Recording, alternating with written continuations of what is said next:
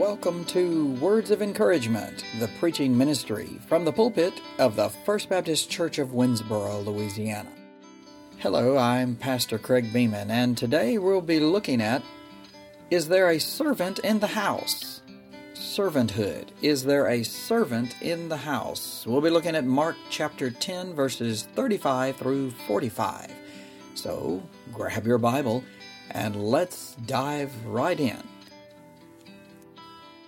We're looking at servanthood this morning. Here we have some disciples uh, that you just heard about, some of these followers of Christ who had not yet learned what it means to follow Him and to engage in the lives of others. And that's putting it nicely there. Um, their focus was on themselves. Their focus was on what do I get? Can I oh, can I sit at your right hand? Oh, when, when this kingdom happens, can, can, I, can I sit there? Jesus' desire is that their focus be on others, not themselves. Have you ever desired to be a servant?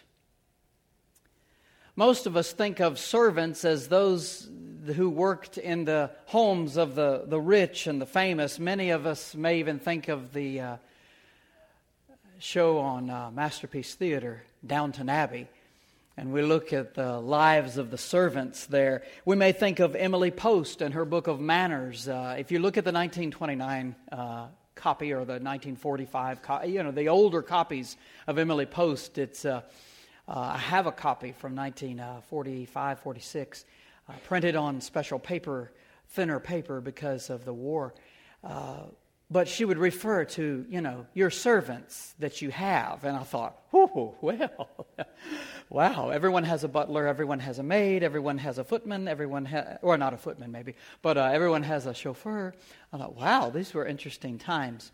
Um, but when we think that way, when we think of those types of servants, we, we probably in our minds do not think, oh, I want to be a servant many times we would look at that, think about that, and think, let me be the one who is served.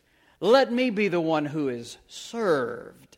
Uh, but Jesus calls on all of us to be servants. That is not really something we like to think about or to talk about or to rest our minds upon for too long of a time. Truthfully, many Christians would rather that service to others maybe would just prefer it not be a part uh, of what it means to be a Christian. They, they, they might prefer that that part of it not be in the definition of what it means to be a Christian. Let's look at servanthood today. Jesus points out what comes of those who are thirsty for power. That's the first thing I want us to look at this morning. Uh, so these disciples, they wanted to sit in the seats of power. They were not yet thinking of others and their need to know Christ. They are still inwardly focused at this time. They're still thinking, boy, this is the king. They truly believe he is the Messiah. So they're good on that. They're good on that, believing that correctly, but that's as far as some of them had made it at this point. Oh, he's the Messiah. He's our king. He's come finally, finally. And oh, wow, where do I fit into this? He's called me to come alongside of him, so surely they, a uh, couple of them feel, well, he'll, you know, why not ask? Can I be at your right hand? Can I sit at your right hand? Father, can I, can, can I do that? Jesus, would that be okay? Look at verse 41. This is Mark's Gospel, chapter 10. Mark's Gospel, chapter 10, and verse 41. It says, Hearing this, the ten began to feel indignant with James and John. So we find out who they are, the two disciples that asked this. And Jesus had responded, It's not mine to give, but it is for those for whom it has been prepared. But the other disciples, the ten, feeling indignant with James and John, they, eh, they're upset with them. Now, some of us might look at this and say, well, they are upset with them for asking at all. This is ridiculous. How, you know, what a horrible thing. We know better than to ask something like that. I can't believe they asked like something like this of Jesus. But as I looked into this passage, as I looked at several, uh, as I looked at the several scholars that looked at this, many of them feel that these disciples are not simply upset because they knew better and would have never desire the same goal as James and John. These ten were annoyed at James and John because they thought of it first. they sought to get an advantage over the rest of them. And they're like, huh, they just outright asked. I mean, maybe there's another way we can find this information out, but they just outright asked. And I can't believe that they did that. Man, they're trying to get ahead of us in this kingdom that is going to happen. Look at verse 42. Calling them to himself, Jesus said, Hey, boys, come here, come here. Jesus said to them, You know that those who are recognized as rulers of the Gentiles lord it over them and their great men exercise authority over them. Jesus points out of a, an example of those with power that they are seeking here. Just because you have power does not mean you have the right to abuse it or misuse it. In my notes, it said that y'all would say amen to that. Uh, I don't know what happened there. Uh, just because you have uh, the, the power doesn't mean you have the right to misuse it or abuse it. Oh my goodness, think about that. It doesn't mean you just, oh boy, I've got the power. I'm just going to mu- use it, misuse it, abuse it. I'm going to use it over people. I'm going to lord it over people. Jesus says, You know these people with power over the Gentiles. You know how they lord it over the people. You know this, you see this, you see how they exercise authority over them. Those who ruled over the Gentiles did it in a domineering, overbearing, and dictatorial manner. Now, he knows the hearts of these disciples, you understand. And he knows that they're, oh, power. Boy, I can, I can sit at the right hand of Jesus and I can have some power too. And boy, this is awesome. Those who seek power, those who want power, usually have a wrong intent for wanting that power.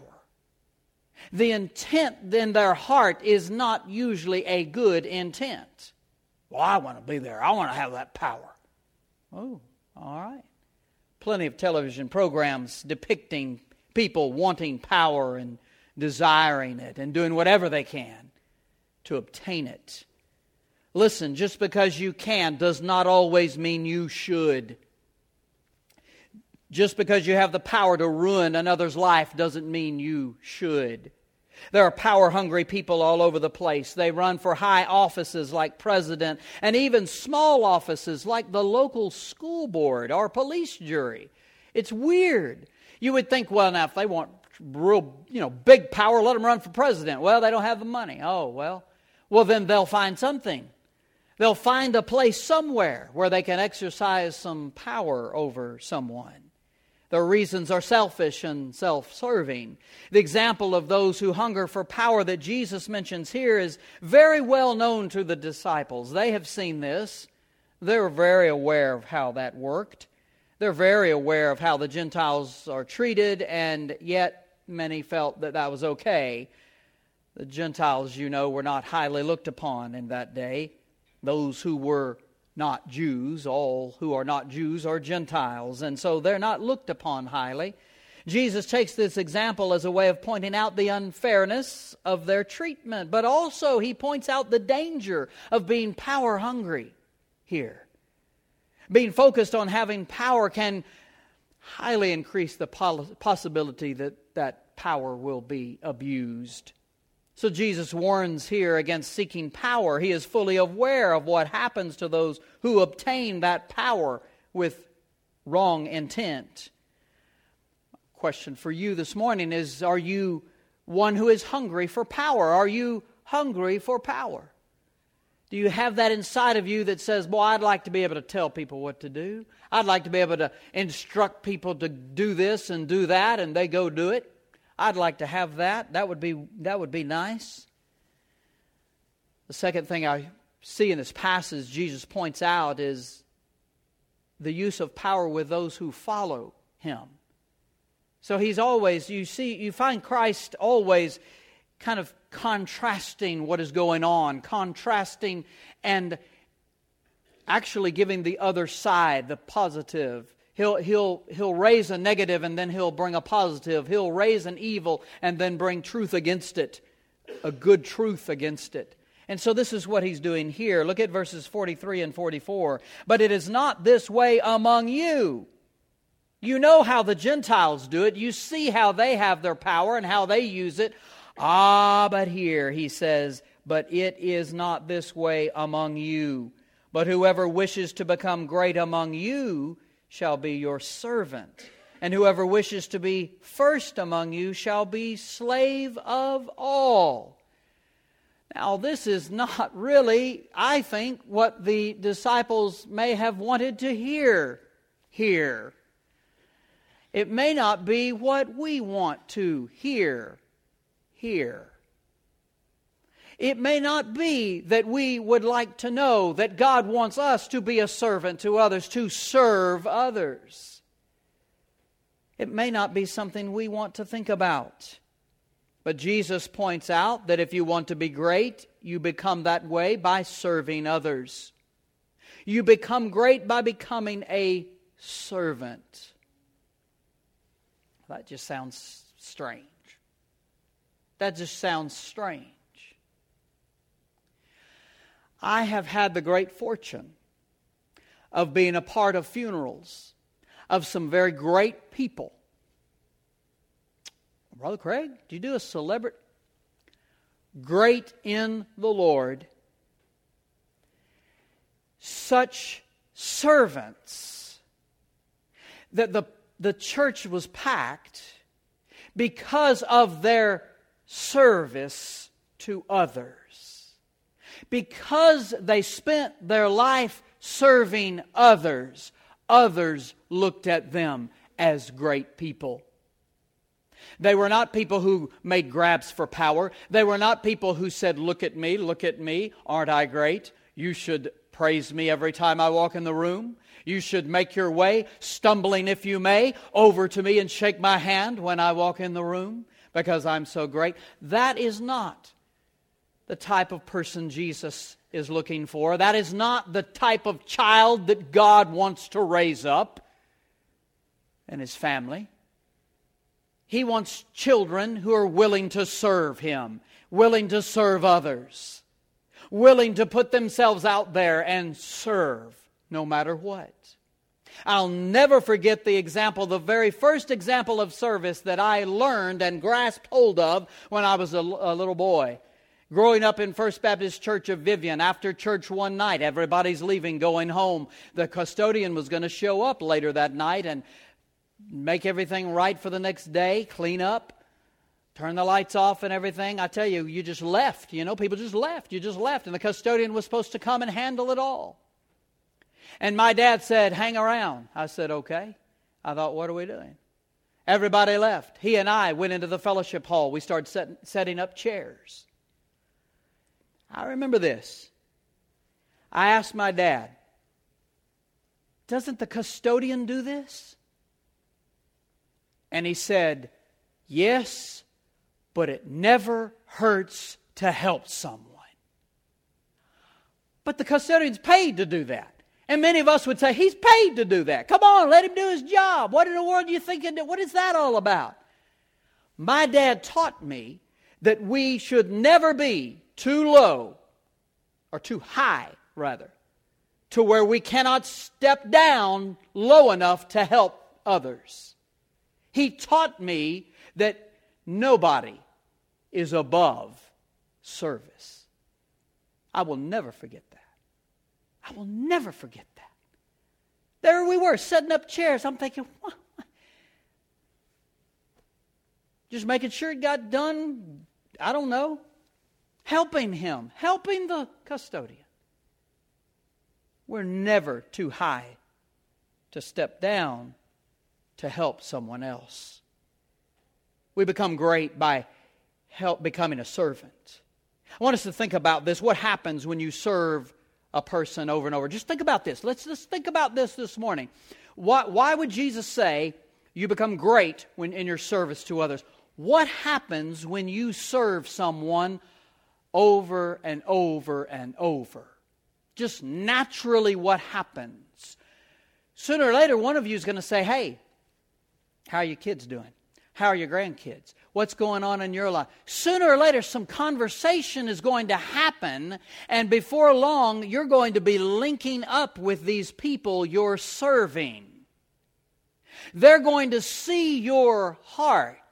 They're going to see how ready and how, how readily and how easily you just slip into that role of service to them. And they're going to notice that and they're going to think, wow, that, you know, boy, I like them. They're so, they're so helpful. They, they have a servant's heart. They have a servant's heart. And then when it comes time, or then if there is a time, if there is some type of position or anything, and I'm not saying you should, you, look, the right attitude is serving others. Sometimes you might be recognized publicly for it, but that's not why you do it. That's not why you serve others. You serve others because God has taught you that you are to be a servant. You serve others because you have a willingness and a desire to reach out and help others. There are occasions you might be recognized. I'll never forget a sermon I heard. The res- proper response when you're recognized is thank you. Thank you very much. Boom. That's it. Your humility your humility. And you don't, you, you know, you can't teach humility. I can tell you, be humble, be humble. But humility comes through Christ, through His Holy Spirit. It's a fruit of the Spirit, it's part of living with Christ in your life. If you ever are recognized for your service, let it not be because you convinced people that you wanted to be there, but because they knew you and you serve them. Because you then have a huge responsibility to serve them more. If somehow you wound up in a place of power over others, let it not be because you grabbed for it. Let it not be because you worked the system to get there. Let it be simply because people noticed and said, We want you there. We've watched your service. We see you care. We know you care because you have served us.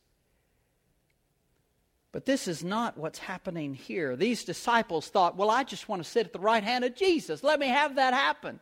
And Jesus said, no, that's not how it works. That's not how it works. There's a big difference between getting power on your own and being given, power being given to you freely by those who know you and love you. I mean, they know you because you serve them. One of the great, one of the greatest, I think, Baptist theologians that we've ever had as a Southern Baptist scholar, and we do have many, but one of the greatest, Herschel Hobbs wrote this. He said, The world measures a man's greatness by the number who serve him. All right? The world measures a man's greatness by the number who serve him. Heaven's yardstick measures a man by the number who are served by him. Oh, that's true. That's true. We go and we serve, whether we're recognized or not, whether we wind up in some place of, of influence or not. We serve because we are the children of God. We serve Him. We serve His church. We serve the people around us in this community you will find that in this serving of others, satisfaction. You're going to find purpose in life. Listen to what Paul wrote to the church in Philippi. He said, Do nothing from selfishness or empty conceit, but with humility of mind, regard one another as more important than yourselves. Do not merely look out for your own personal interests, but also for the interests of others. Servanthood is not about us, it's about others. Servanthood is not about us being served, it's about us serving others. Serving others, meeting others' needs, being there. You know, it can be as simple as picking something up from the floor that someone in, in front of you has dropped. Being a servant. Just being there, being helpful. We're not here to be served, but to serve. Any power we have has been given to us to serve others. Any power that you and I ever have has been given to us to serve others. We have had people that have been elected in our own community who understand this concept, and you know some of them. The, the, they understand they've been elected to serve, and they're always wanting to do the right thing. They're wanting to help others, they're seeking to help others. But in, as in every and any community around the world, you have others, you have some, there will always be some who have been elected and are happy they are elected because now they have power and they will use it and abuse it, and it's sad. But may we always understand that any power, any influence we have, it's been given to us by God to serve others with, not ourselves. In fact, Jesus, trying to make this point to the disciples, points to himself as an example. Look at verse 45. For even the Son of Man did not come to be served, but to serve, and to give his life a ransom for many. One might think that coming from the great splendor and majesty of heaven, the Son of God Himself would be looking to be praised and worshiped. Look at from whence I came. I came from heaven. You would think that maybe Jesus would come and, and, and just appear and, and just wait for everybody to bow down and look at him and say, Oh, it's him, it's him. And he would stand there and uh, just receive all this praise and glory. But Jesus did not come to be served, he came to serve.